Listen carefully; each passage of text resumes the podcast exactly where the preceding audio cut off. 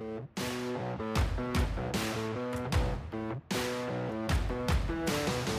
Bruin fans. Welcome to Bear With Us, a George Fox Athletics podcast hosted by myself, Seth Preuss, the Sports Information Director here at George Fox. Today we're joined by women's soccer coach Laura Schott. Uh, she chats with us about her recent honor of being inducted into the Oregon Historical Society's Universe of Soccer display in downtown Portland. Uh, we chat about some of the experiences that she had, some of the mentors that she had, and how she has, through her own efforts, just tried to continue to tinker and build the game and develop young women into uh, better people and better soccer players. So here's our interview with Coach Schott. Coach Schott, how are you doing today?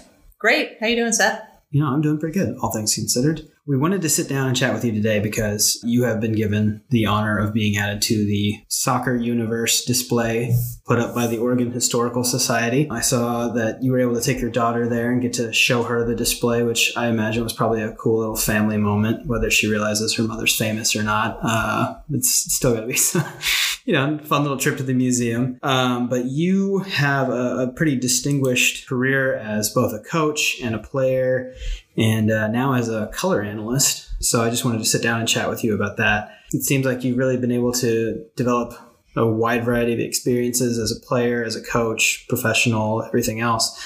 Do you have any favorite memories as a high school or a college player? I know that you were very successful in both. I believe you won four state championships at Jesuit, correct? Before setting a bunch of school records at Cal and a lot of those records still stand. So I just wanted to check in with you and see some of the historical background that would have led to your induction to that display and, and what really has stuck out for you. Wow, there's a there's a lot there. Um, mostly because of all the people involved. It's a lot of teams. It's a lot of coaches. It's a lot of teammates, and ultimately, it's a lot of of memories. Going back to high school and going to Jesuit and playing for FC Portland and growing up in that system uh, that was created by Clive Charles, it it was a really unique and fun experience. It was a really fun time in the, the late 90s to come up in, in soccer in Portland because there was a really good development system and uh, people that were involved and are still involved, many of them to this day that were involved, you know, at University of Portland in soccer, involved at um, what was then Portland Mailing and became um, a younger age group youth arm of FC Portland. Jesuit High School admitted girls two years was their first year admitting girls. It was an all boys school until 1993. I entered as a freshman in 1995 and we went on a streak um, as a group of young women entering into a school that had been all boys. Um, and then making a mark in sports was really a, a very cool and, and groundbreaking thing at the time. And looking back on it and looking at what Jesuit is today for sports and being, I mean, they, they were ranked first in the nation. Um, I think a few years now um, that they've, they've earned that as the best sports program in the country for high schools. And to look back and being at the the beginning of those things is uh, it's an honor. It's it's awesome to have shared it with some people who are still some of my best friends today. And then going on to Cal. Um, Cal was another amazing experience and playing in the Pac 10 then, which dates me. Um, but again, meeting so many amazing individuals and amazing women that not only do great things in soccer, but are doing so many things professionally that I'm in awe of. And I still cherish those relationships and friendships today, whether it was my coach at that time, Kevin Boyd, or the current coach now, Neil McGuire. Um, and some some great friends that are still in coaching, such as Maite Zabala, who now is in the Portland area, coaching at University of Portland with Michelle French, who I have a ton of respect for um, or Tracy Ham, who's at US, UC Davis, who's who's coaching there, um, and other people that um, are still in soccer and remain involved in soccer, not just in California, but in this area and other areas as well. And to be able to come back and remain involved in the sport uh, and impact this area and rem- impact players that youth players in this area that um, are really passionate about the sport, um, love soccer, love being challenged, and want to see what they can do and where they can take it is something I'm really passionate about and just enjoy doing. So for me to be able to come back here, be involved um, at lots of clubs in the area, um, impact a lot of players in the area, work with players in the area, lots of uh, amazing colleagues from this area or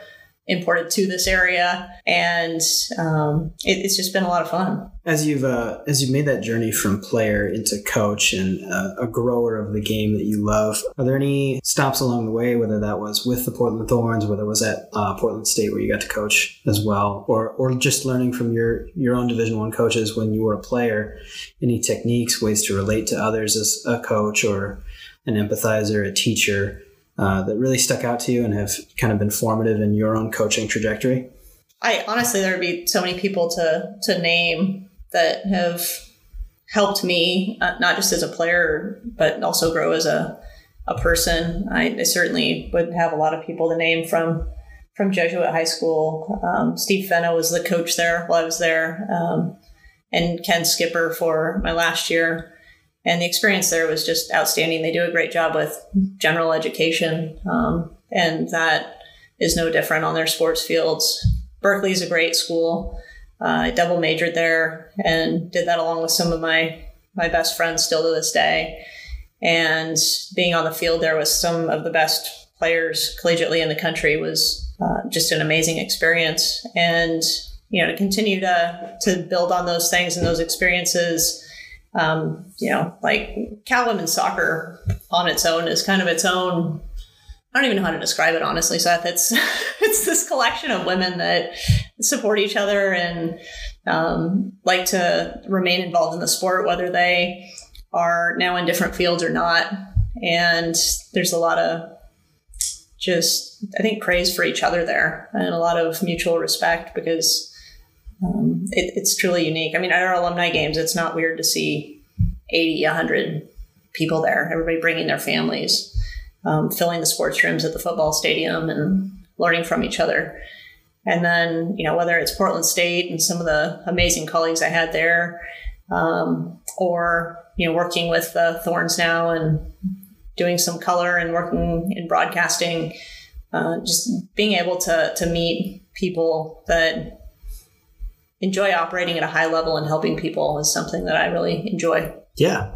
And it's really cool to see how humble you are about all of it too. But I do want to focus on your own accomplishments as well, just a little bit. A member of the Cal Bears Hall of Fame, inducted in 2017. You own a number of their records that still stand, including single game goals and points, career goals, second all time in career points. With uh, with some of those alumni games, obviously, like you said, a ton of talent shows up, whether that's currently on the roster at Cal, or whether that's people like yourself who are coming out of the woodwork to to see what's going on. But um, do any of those memories still jump out at you, like that four goal game? Like I believe that was against James Madison. Um, yeah, that game do, was a blowout, an unexpected blowout, actually.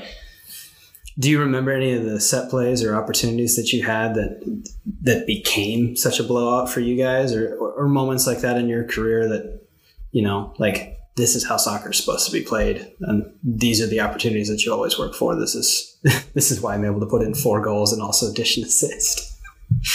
Yeah i um you know with a lot of these things there's just there's so many layers to it. I think the game that you mentioned going into that game i believe james madison was nationally ranked.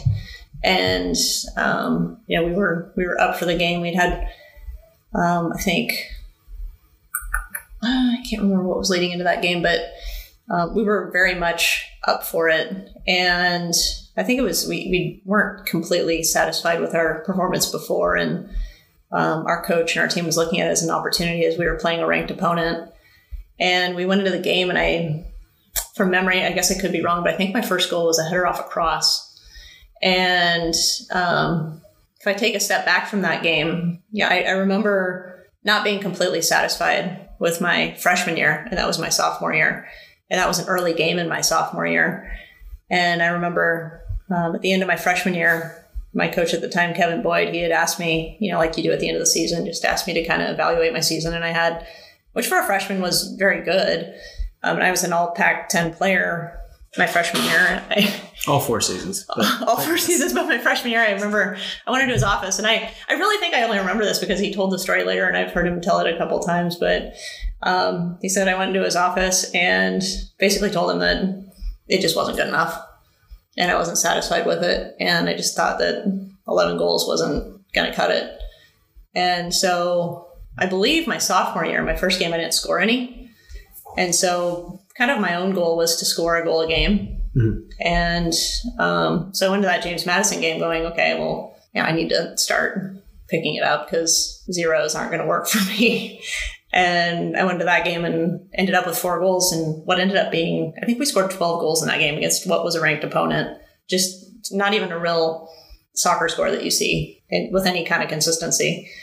And we went on that year to have a amazing season as a team and I went on that year to be a first team All American and really, I guess, achieving the goal that I had set out for myself um, at the beginning of the year and verbalized it to one of my, my friends. I remember after that first game, I was like, I can't believe I didn't score in that first game. Like, I have to, I have to be better than that. And being it, it's those moments, I think, where, you know, you actually, you know, not just think something and wish it, but you actually say it and then do it um, whether it's individually or with a group, that end up becoming special moments. Yeah, and it seems like that kind of uh, ability to speak something into existence has probably carried you through a lot of your career, uh, including some of the accomplishments you've had, whether that was at Portland State or or playing as a professional or playing overseas. Um, I remember when we were trying to put together your hiring release, talking about the Nordic Cup and what that would mean in today's context and how cool it was for you to be a part of that team. Can you remember anything from any of those international trips or from a couple of your stints as a professional player that also have kind of impacted the continued uh, growth of your own philosophy of the game, or, or even just like, wow, it's really cool that I get to be playing this sport internationally. Yeah, there are a lot of things that were, you know, I don't know that I really fully understood it or even necessarily embraced it um, when I was going through it. I was still pretty pretty young at that time, and I I played in the first women's professional league, which was called the WUSA. Obviously, now we're in the third edition of the women's professional league here uh, in the United States, the NWSL, which the Thorns are part of. Uh, there was no Thorns back then. The Thorns came into existence when that league started, the third league. And so when I got drafted, I went to Washington, D.C. and played on a team where I was excited and honestly not expecting to play a whole lot. And I didn't play a ton. And I was a forward. I was, you know, was proud of being a goal scorer. And I was drafted to a team that had Mia Hamm and a young Abby Wambach on it. And I knew that my time wasn't going to be that year. I knew that I was going to have to grow into a position, but I was also just thrilled to learn from some people and be a part of that. And I played with Abby on youth national teams before and was familiar with her game and how dominant she was. And I was excited to play with her in the future, knowing that Mia Hamm was probably not going to be playing all that much longer. So I went into that situation with that outlook and just trying to get better and be a good teammate and perform when I got the opportunities. But I didn't know until I got there, which we soon thereafter had a very big conference call with everybody in the league where it might be the last year. So uh, we went on that year to win the national championship, but then there wasn't a league for five or six years uh, domestically, and I you can kind of see by my resume that I like being here and I like my community and I uh, I'm kind of a homebody. And when that happened, I, I did go overseas and play for for a moment, but you know, I there weren't the opportunities that there are today, which is amazing to see the growth of the game. So at the time, uh, while I had gone overseas for a little bit, I came back and you know, pretty much went into coaching and then ended up being the assistant at uh, Portland State and then becoming the head coach eventually. So at that time, I really had the choice of kind of bouncing around and living out of a suitcase and working as hard as I could to make the national team. I did play with a team called, very well known team called the California Storm, which was basically a professional team without a professional league. Brandi Chastain played for that team. CC played for that team. A lot of my friends and um, colleagues out of the Pac 12 and other uh, conferences, or 10, I guess I should say, dating myself again. Um, I say Pac 12 so much now, it's hard to sometimes go between the two. But um, when there wasn't a professional league and we needed a place to play or stay sharp, and those players obviously needed to be ready for the national team, um, you know, we would find opportunities like that. And um, you know, Jerry Zanelli sponsored that team and gave us a place to to play at a high level and challenge each other. And um, played in that semi-pro league really for another year, and then I moved into to coaching full time. It was a hard decision to make, but at the time, I guess it was made a little bit easier just in that there wasn't wasn't a whole lot to do at that point. For me, it was either make the national team or kind of be going to coaching. And without a path and being out of college, um, it was just it was pretty hard. I have a ton of respect for the few people that were my age that were able to find a path there, but it didn't happen for a lot of us that were exactly my age. Just it was just tough then. It took a lot, and some people put it in, and I I went to coaching. Well, coaching is its own adventure, and it, it's certainly not a trivial amount of work either. Obviously, you've you've put in the time, but um, I did want to transition and ask you now about some of the, the foundations that you mentioned and some of the work that you yourself have done, whether that's with the Thorns Academy or with your own development company, Formation Sports, especially whether that's getting to work with the players one on one on the field now, or whether that's working as a color analyst and seeing some of the other opportunities show up.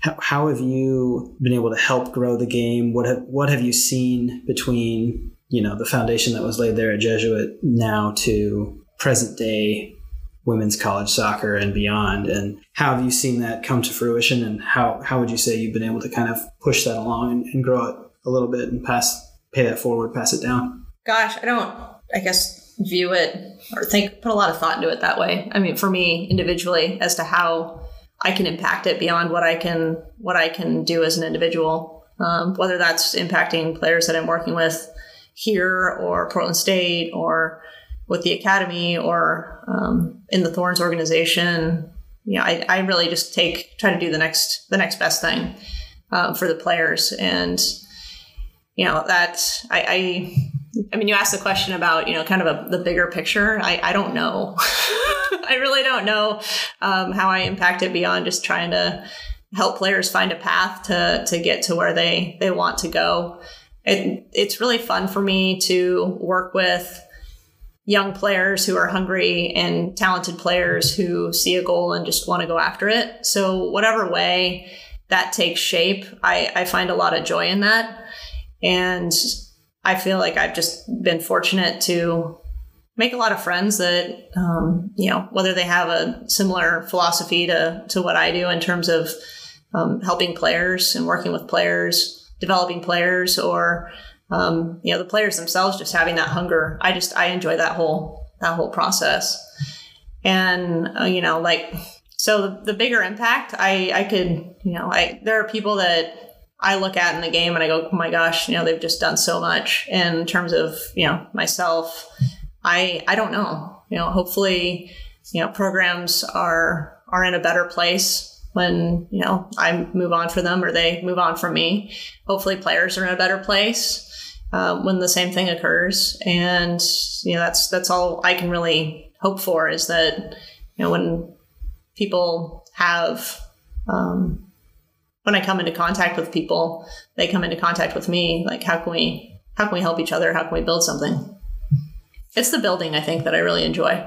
I don't. I haven't really gone to a place that's not that I can at least think of right now that's been winning for such a long time. And I came and we just kept it going. I very much have found myself in spots, whether it's having my own company or having um, a program in college or directing a program. I find myself in spots where you know, there are opportunities to build, and I really enjoy that. You're someone that looks at a growth area and really gets your passion and your drive from helping other people hit that target that you've set or that they've set it seems like yeah i'd say an adversity for me is you know if somebody or I guess maybe even a sticking point for me, something I, I don't enjoy would be, you know, if somebody doesn't want to grow, then that that is something that I have a hard time with.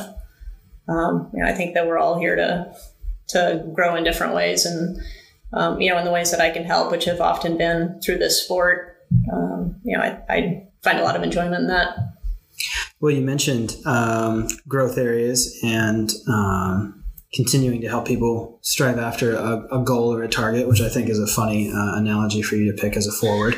Um, but um, with all of that experience and with your love to kind of tinker and continue to develop processes and, and help people achieve things, how, how do you think, you know, once we're finally able to take the field here at George Fox, how do you think that will continue to benefit the athletes that you've gotten to kind of get to know a little bit? Obviously, still not on the pitch, but as, as you move forward as a coach here at George Fox, what, what do you think the immediate impact is that you can have and, and, maybe even further down the line as you're able to continue to work with the girls and, and move them along as, as players and young women? Yeah, this has certainly been unique. I mean, my first week was the week that we all went into quarantine. And so a little backstory, my first real, I don't even know if you'd call it official, I guess it was official meeting with the team was just getting a hold of them on that Friday and going, I don't know if I'm going to see you for a while if you don't have a class, come on by.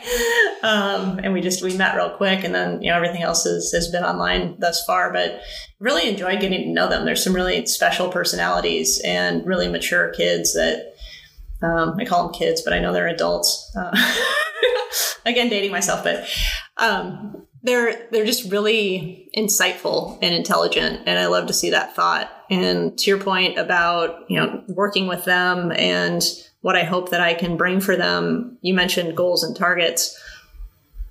Goals and targets aren't soccer specific. They're you know, you come to college to to learn about you know whatever field you want to go into, whether that's soccer related or not.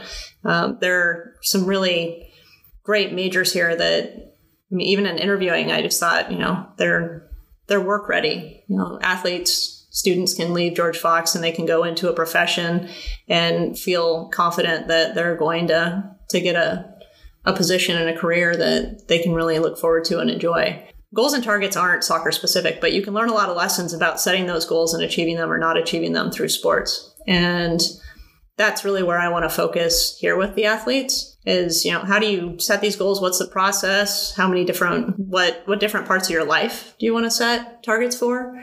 And then what's that process? We work back from your goal. What's step one to get there? And working with them through that process is one of the things I'm looking forward to most. We've taken a little bit of your time today, but it's always fun to get to chat with you, whether that's about some of the Zoom interviews and uh, exercises that your team is doing, or whether that's just about what your experiences have been. And it's always a pleasure to get to know you a little bit better, to get to let our fans get to know you and your program a little bit better. So we appreciate you stopping by. Congratulations on, again, being inducted into the uh, exhibit there. And uh, if I could, just maybe one more question: what What was your daughter's reaction when you got to like point at the spot and like, look, this is this is mommy's name. She's this big world of the universe of soccer. It was just fun to to walk her in there and let her her look around. I think I I will go back uh, to the Oregon Historical Society and, and walk through again. It gave me some perspective on how much I have been ingrained in the sport walking in there because you know I look left, I look right, I look up, I you know, and it's you know people that have been a part of my life, and so walking through there was really cool. It was really fun, and the people who put it together did an excellent job. There's just so much detail, and I mean I've been in soccer my whole life, and I walk in and I really want to just read everything in it. And the people that put it together, I'm sure that they haven't been in soccer as much as I have, but to just see the amount of work and detail and what they put into it and how well done it is, it's it's really it's really a, a great exhibit. So when my daughter walked in, she's six, and you know, there's all this stuff and she's looking at scarves and mm-hmm. she's into rainbows and unicorns and she's you know noticing the colors and it really can be i think a little bit just overwhelming just how much information is there and then um, you know we went around the other side where the the soccer universe piece of it was and uh, she recognized it pretty quickly it was down at the end and uh, once she got close she she saw it and she you know in her six year old way she's very excited about it and she she notices those kinds of things. Um, but when I took her, I picked her up for a picture. When I picked her up for the picture, she you know she pointed right at it. And um, you know, for me, there's there's really nothing better than that to see your daughter proud about you know what you do. So it was cool. It was fun.